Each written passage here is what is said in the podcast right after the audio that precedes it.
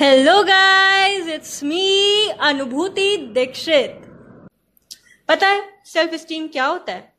Self esteem को अगर हम इंग्लिश में बोले तो it is subjective evaluation of your own self और अगर हम इसी बात को हिंदी में बोले तो सेल्फ स्टीम जिसको हम बोलते हैं, वो आप खुद को किस नज़रिए से देखते हैं, उसको सेल्फ स्टीम कहते हैं।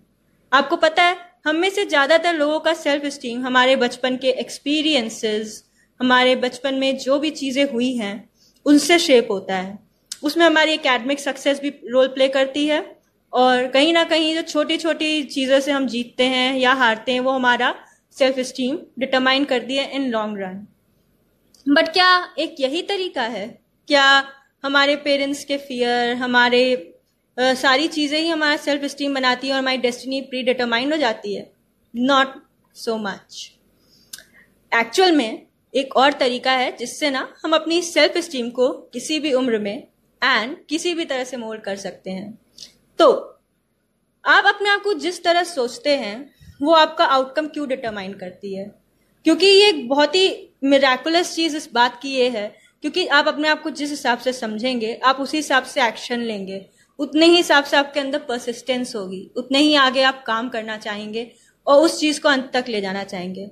The people with high self esteem ना उनके अंदर एक क्वालिटी होती है। एंड वो क्वालिटी ये ना भले ही पूरी दुनिया आपके आइडिया के अगेंस्ट हो पूरी दुनिया आपके चीज़ों के अगेंस्ट हो बट अगर आपको अपने कॉज पे यकीन है आपको पता है बाकी चीज़ें सिर्फ़ मौसम है वो बदल जाएँगी। एंड रिज़ल्ट वही होगा जो आप चाहते हो। सो so, इस लॉकडाउन में हम में से कितने लोग कितने तरह की प्रॉब्लम से गुजर रहे हैं कितनी चीज़ें सामने भी आई हैं। तो मैं बस इतना कहना चाहूँगी।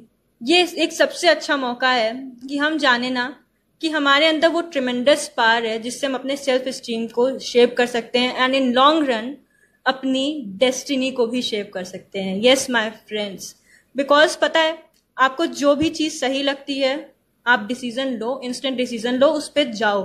एंड अगर आपका कॉज राइट है it doesn't matter what the result will be because आपको पता है, जब आप जब सपना देखते हो ना, वो आपका अकेले का सपना नहीं होता। कहीं ना कहीं वो यूनिवर्स भी चाहता है आप वही बनो।